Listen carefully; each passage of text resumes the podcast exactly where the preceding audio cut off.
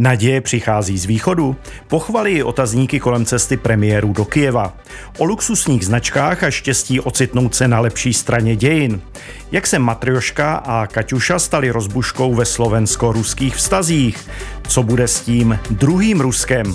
A Velká Británie i nadále pomáhá Ukrajině a uklidňuje Polsko. To jsou některé titulky našeho komentářového pořadu. Od mikrofonu vás zdraví Radko Kubičko názory a argumenty.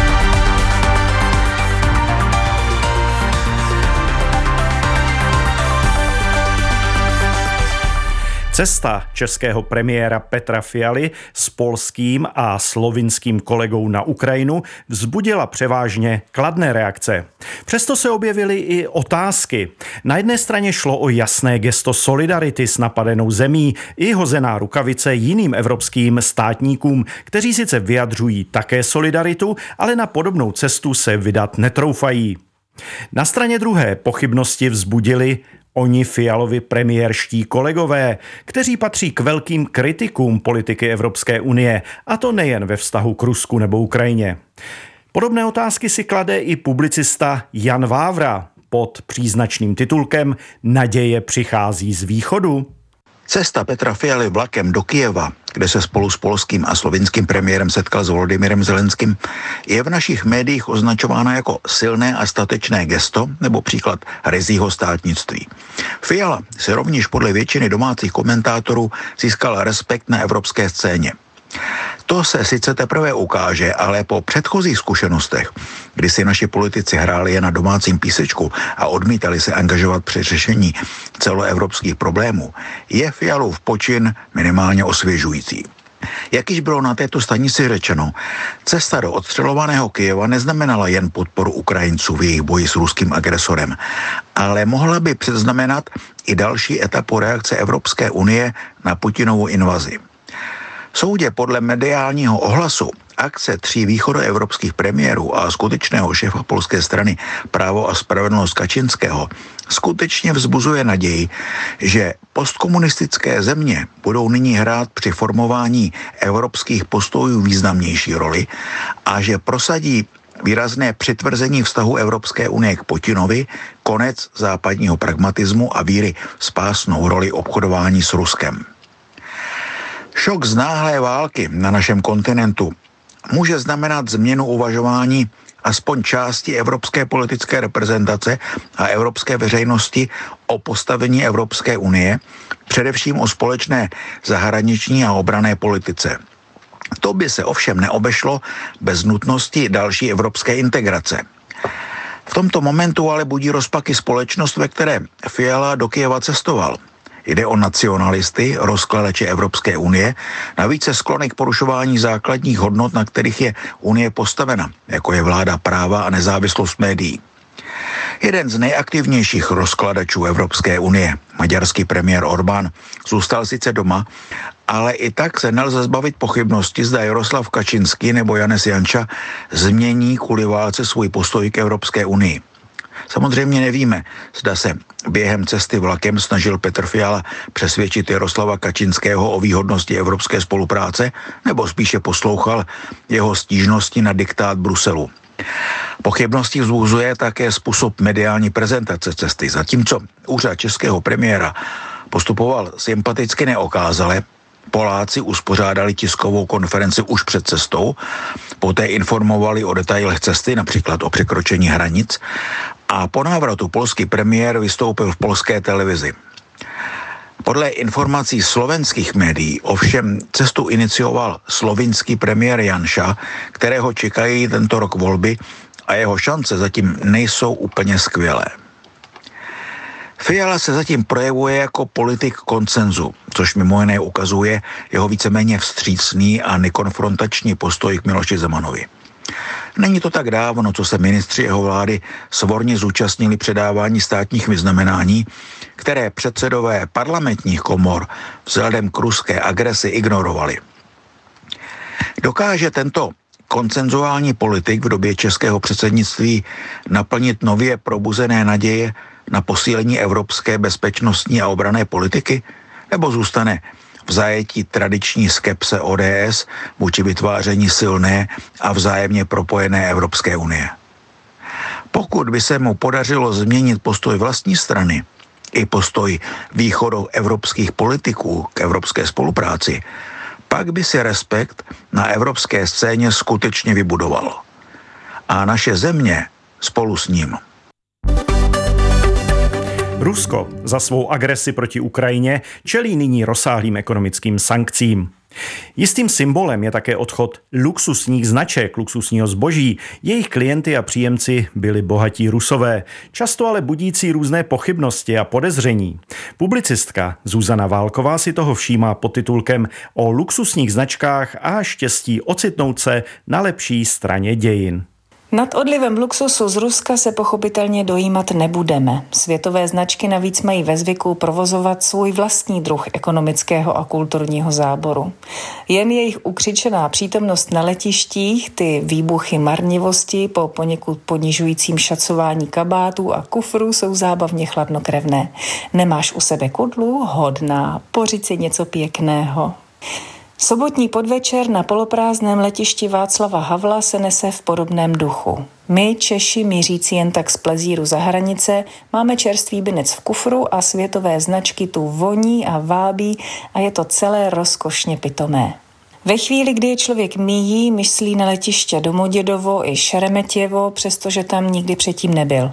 Myslí na jednoho milého kluka z Moskvy, který před pár dny dostal právě dvě hodiny na to, aby se rozhodl, jestli s rodinou uteče do Kazachstánu. S nabídkou přišel jeho zaměstnavatel, globální značka. Její evropské vedení trávilo týdny před ruskou invazí přípravami na nejhorší scénáře a modlením, aby k ním nedošlo. Nakonec se firma musela pustit do záchrany ruských kolegů, kteří by si o Putina neopřeli ani kolo. Kluk je tedy v Kazachstánu.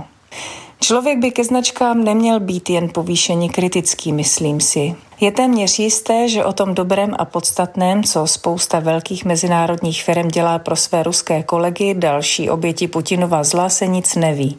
A z pochopitelných důvodů se o tom nemluví. Je navíc zábavné přemýšlet o tom, že i my jsme v tuto chvíli nositeli exkluzivní značky.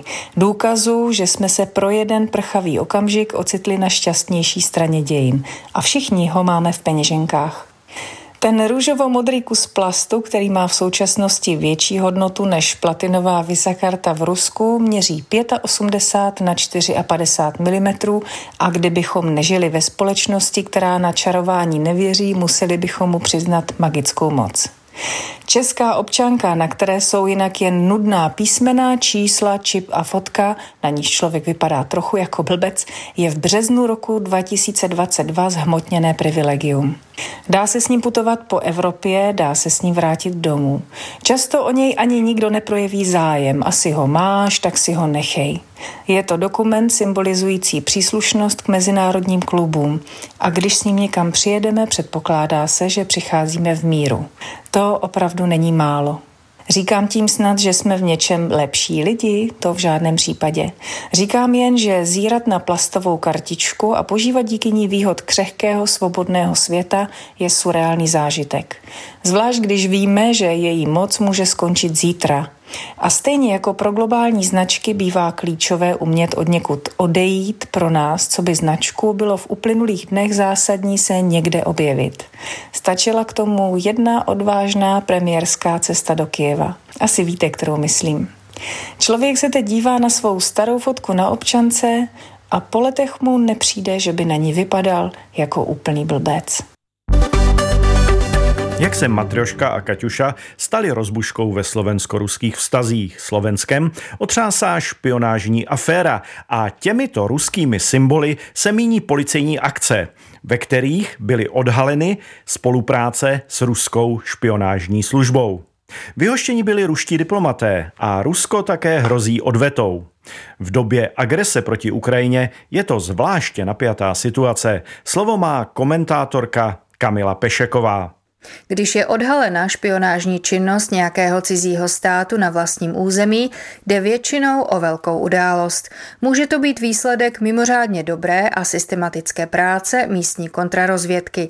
A nebo, a to je napováženou, cizí špioni se ničeho nebojí, nemusí si dát pozor, takže k odhalení vede jejich vlastní neopatrnost. Jak to bylo v případě nejnovější špionážní aféry na území Slovenska, to se můžeme jen domnívat. V každém případě to ale vedlo k dalšímu zhoršení už bez tak chladných vztahů mezi Bratislavou a Moskvou. Vojenská tajná služba Slovenska provedla dvě akce s krycími názvy Matrioška a Kaťuša. Podařilo se jí natočit setkání ruských agentů, na kterém se domlouvají na spolupráci a předávají si peníze. Slovenská média video zveřejnila s tím, že byly zatčeny čtyři osoby, u kterých policie provedla důkladné domovní prohlídky.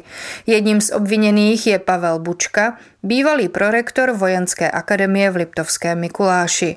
Ten měl s ruskou rozvědkou spolupracovat od roku 2013 a podle slov slovenského policejního prezidenta měl Bučka, cituji, vyzradit citlivé informace strategického významu, utajované skutečnosti přísně tajné a tyto informace se měly týkat zájmu NATO a ozbrojených sil Slovenské republiky. Konec citátu. Slovensko v reakci na tato zjištění vyhostilo tři ruské diplomaty. Na velvyslanectví Ruské federace v Bratislavě oficiálně působí až 70 diplomatů, to je mimochodem dvakrát více než na velvyslanectví Spojených států. Nabízí se srovnání s ruským diplomatickým zastoupením v Praze, které bylo do odhalení pozadí výbuchu v muničním skladě ve Vrběticích také silně předimenzované.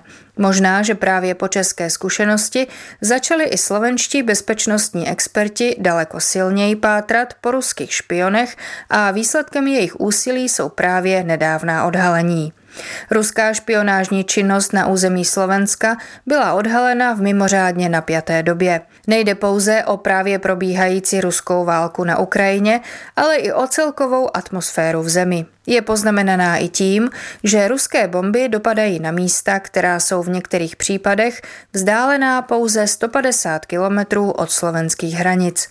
Zároveň prochází celá společnost důležitou a těžkou zkouškou v podobě zvládnutí velkého počtu uprchlíků z Ukrajiny. A další premiérou je i nedávné schválení přítomnosti zahraničních vojáků NATO na Slovensku, kteří mají chránit jeho východní hranici. Bylo to vůbec poprvé od vyhlášení samostatnosti, co Národní rada Slovenské republiky něco takového schválila. Teď po odhalení špionáže se proto nabízí otázka, do jaké míry si mohou být zahraniční vojáci na Slovensku jisti svou bezpečností. Slovensko není zdaleka jedinou evropskou zemí, kde byli odhaleni ruští špioni. Podobné případy zaznamenali v posledních letech Itálie, Rakousko nebo Německo. Rozdíl je ale v tom, že Slovensko je země, kde nemusí být aktivity ve prospěch Ruska složitě maskovány, protože se tam daří mimořádně dobře pro ruské propagandě. Tu mnozí dělají dlouhodobě, z přesvědčení a kdo ví, jestli i úplně zadarmo. Posloucháte Názory a argumenty. Aktuální události očima respektovaných komentátorů denně po půl druhé na Plusu. Co bude s tím druhým Ruskem, klade si otázku Jan Fingerland a míní tím, že kritika Ruska za agresi proti Ukrajině přináší sebou i snahu distancovat se od všeho ruského. Jenže ne všichni rusové invazi na Ukrajinu schvalují. Jak rozlišovat? V knihkupectví jsem nahodile vzal do ruky první svazek spisu Jiřího Vajla, komunistického intelektuála, který později prozřel. První položkou byl jeho článek z roku 1920 o ruských emigrantech v Praze. Je to malá připomínka toho, že není jen jedno Rusko. V Rusku byli vždy nějací lidé proti. Buď strádali, anebo museli odejít. Nyní o sto let později jsme znovu zachváceni děsem z podivné tmy, která se z Ruska vyvalila. Stačí se podívat na politickou debatu ve státem kontrolované televizi. V tomto ohledu je psychologicky pochopitelné, že k sankcím, které mají porazit Putinův režim a otřást tamní společností, se přidala ještě jedna věc – potřeba oddělit se od všeho ruského z důvodu jakési psychohygieny anebo v rámci veřejného předvádění vlastní počestnosti. Jenže si musíme dát pozor, abychom se nakonec nenakazili svou vlastní dezinfekcí. Ne, nevidíme naštěstí žádné pogromy na Rusy žijící v Evropě, to jistě ne. Ale je vidět kolektivní potřeba odstranit z dohledu vše, co by nám Rusko Vladimira Putina, co by aktuálního Lorda Voldemorta připomínalo. A tato potřeba se nenápadně vmísila do oprávněných sankcí. Řada opatření například odstřihla normální Rusy od možnosti komunikovat se Západem nebo zajistit si živobytí nezávisle na ruském státu. Lze to ilustrovat na rozhodnutí firem, jako je Upwork, což je platforma, která umožňuje specialistům, jako jsou třeba programátoři, grafici nebo zvukaři, pracovat na dálku. Jenže firma teď nehodlá spolupracovat s lidmi sídlícími v Rusku a Bělorusku. Toto opatření vypadá jako potrestání agresora, jenže trestá zrovna ten segment společnosti, který s nejmenší pravděpodobností podporoval ruskou invazi. Náhle prozřelé evropské instituce se také mračí na Srbsko za to, že nedostatečně omezuje leteckou dopravu s Ruskem. Avšak na palubě těchto letounů asi nejsou ruští oligarchové, představitelé režimu nebo zločinci, ale lidé, kteří nechtějí mít s novým, ještě tuším režimem nic společného. Jsou mezi nimi i ti, kdo nechtějí být povoláni do války proti Ukrajině. Leda bychom želeli toho, že v Rusku zbude málo lidí, kteří by tlačili na proměnu poměrů zevnitř. Francouzská politoložka Marlène Laruelle tvrdí, že část kremelských ideologů sice musí pohřbít sen o ruské expanzi, ale pro jinou část jde o splněný sen. Jsou docela spokojení s uzavřeným ruským světem, do kterého nepronikne nic ze západní svobody myslnosti. Navíc cokoliv, co lze vyložit jako západní odmítnutí Ruska jako takového, jejich verzi světa jakoby potvrzuje. V pařeništi nového izolovaného a frustrovaného Ruska skutečně těžko vznikne racionální odpor proti režimu. Na nejvýš se vrátí nacionalismus a nebo nihilismus, které ničili Rusko desetiletí před první světovou válkou a vedli nakonec k bolševickému převratu. Neměli bychom se radovat z toho, že už na Rusko a Rusy neuvidíme, protože jsme je odstranili ze zorného pole. Rusko nezanikne ani nezmizí, bude tam stále a my máme alespoň malou šanci ovlivnit jeho příští podobu. Jiří Weil se ve zmíněných článcích jako 20-letý levičák ruským bílým emigrantům v Praze a v Berlíně vysmíval. Sám o 15 let později v Sovětském svazu pochopil, před čím tito lidé utekli a měl velké štěstí, že on svůj výlet do stalinského Ruska přežil. Nevyužil šance dozvědět se to od nich včas, nebo dokonce toto jiné Rusko nějak podpořit, alespoň trochu, třeba symbolicky. A nyní do Německa. To se s ruskou invazí na Ukrajinu dostalo do velmi citlivé situace. A všechno padá na nového kancléře Olafa Scholze, který bude ve funkci 100 dnů a svůj nástup si jistě takto nepředstavoval. Slovo má komentátor Lidových novin Robert Schuster. Nedávno to bylo přesně 100 dní, co se v Německu chopila úřadu nová vláda vedená kancléřem Olafem Scholzem. Kabinet levého středu, tvořený sociálními demokraty, zelenými a liberály, nastupoval s velkými ambicemi, o čemž svědčí, že při svém vzniku sám sebe označil za pokrokovou koalici.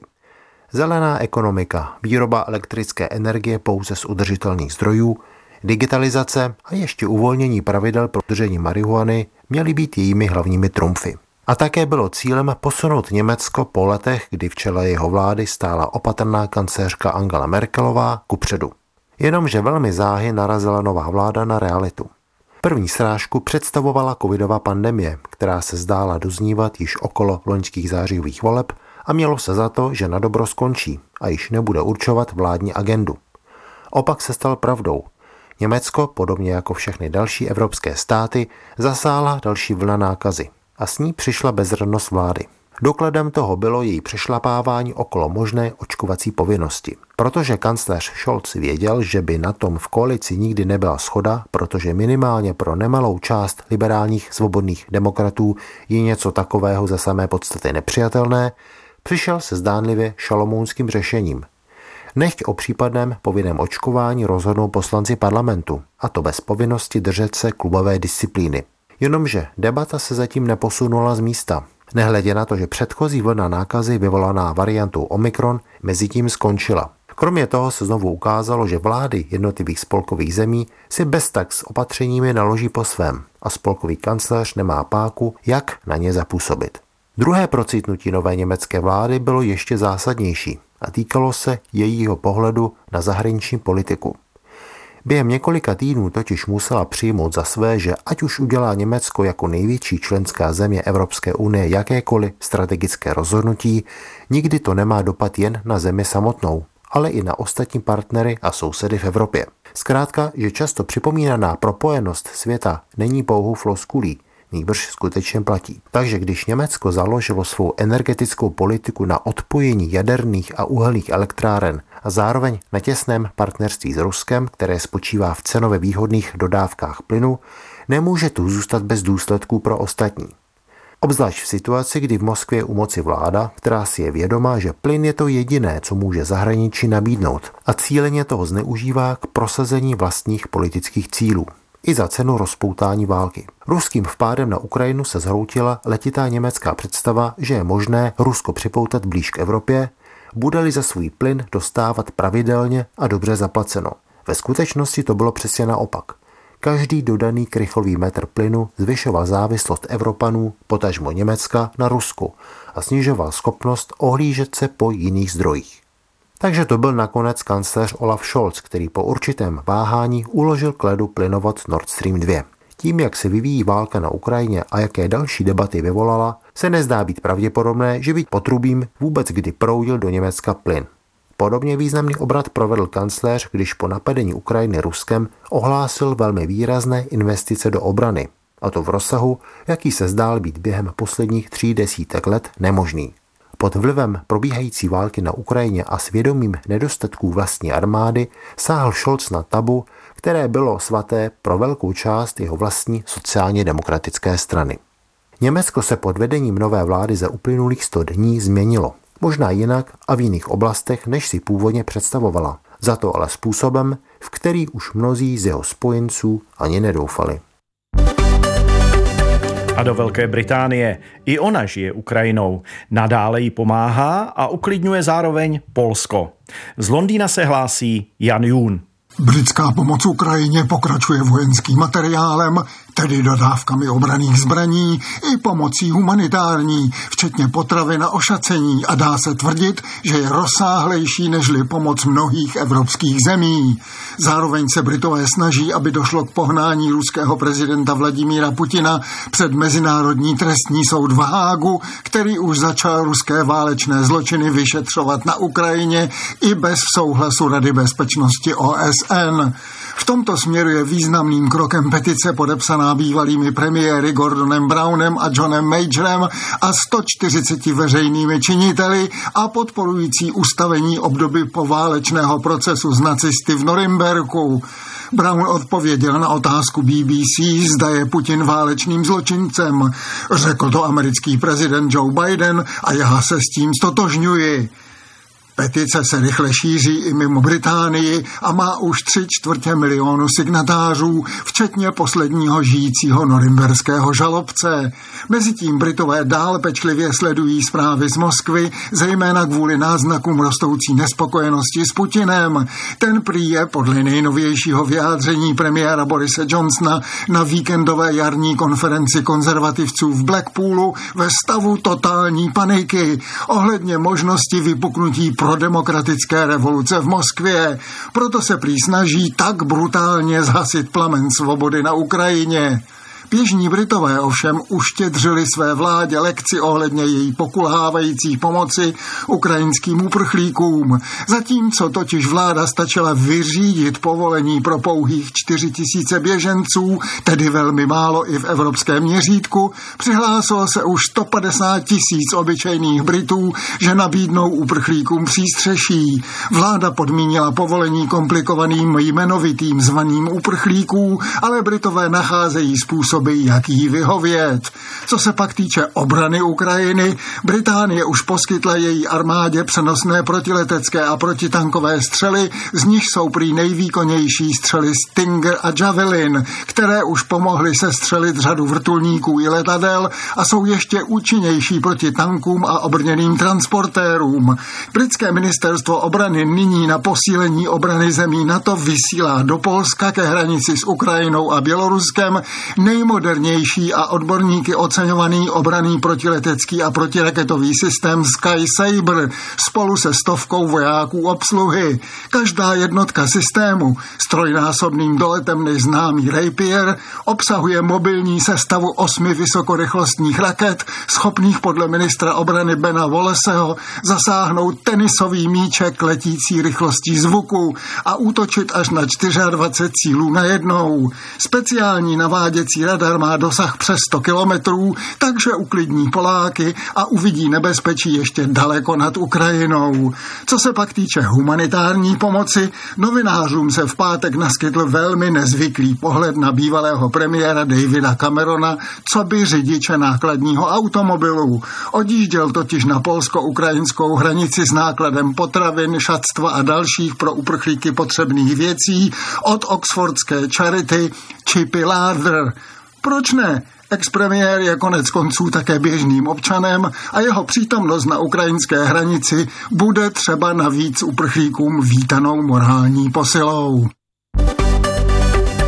to byl poslední příspěvek naší nedělní rozhlasové komentářové rubriky. Provázel vás jí Radko Kubičko, který se loučí od mikrofonu. Všechny naše příspěvky a komentáře si můžete přečíst nebo znovu poslechnout na naší webové stránce nebo v aplikaci Můj rozhlas.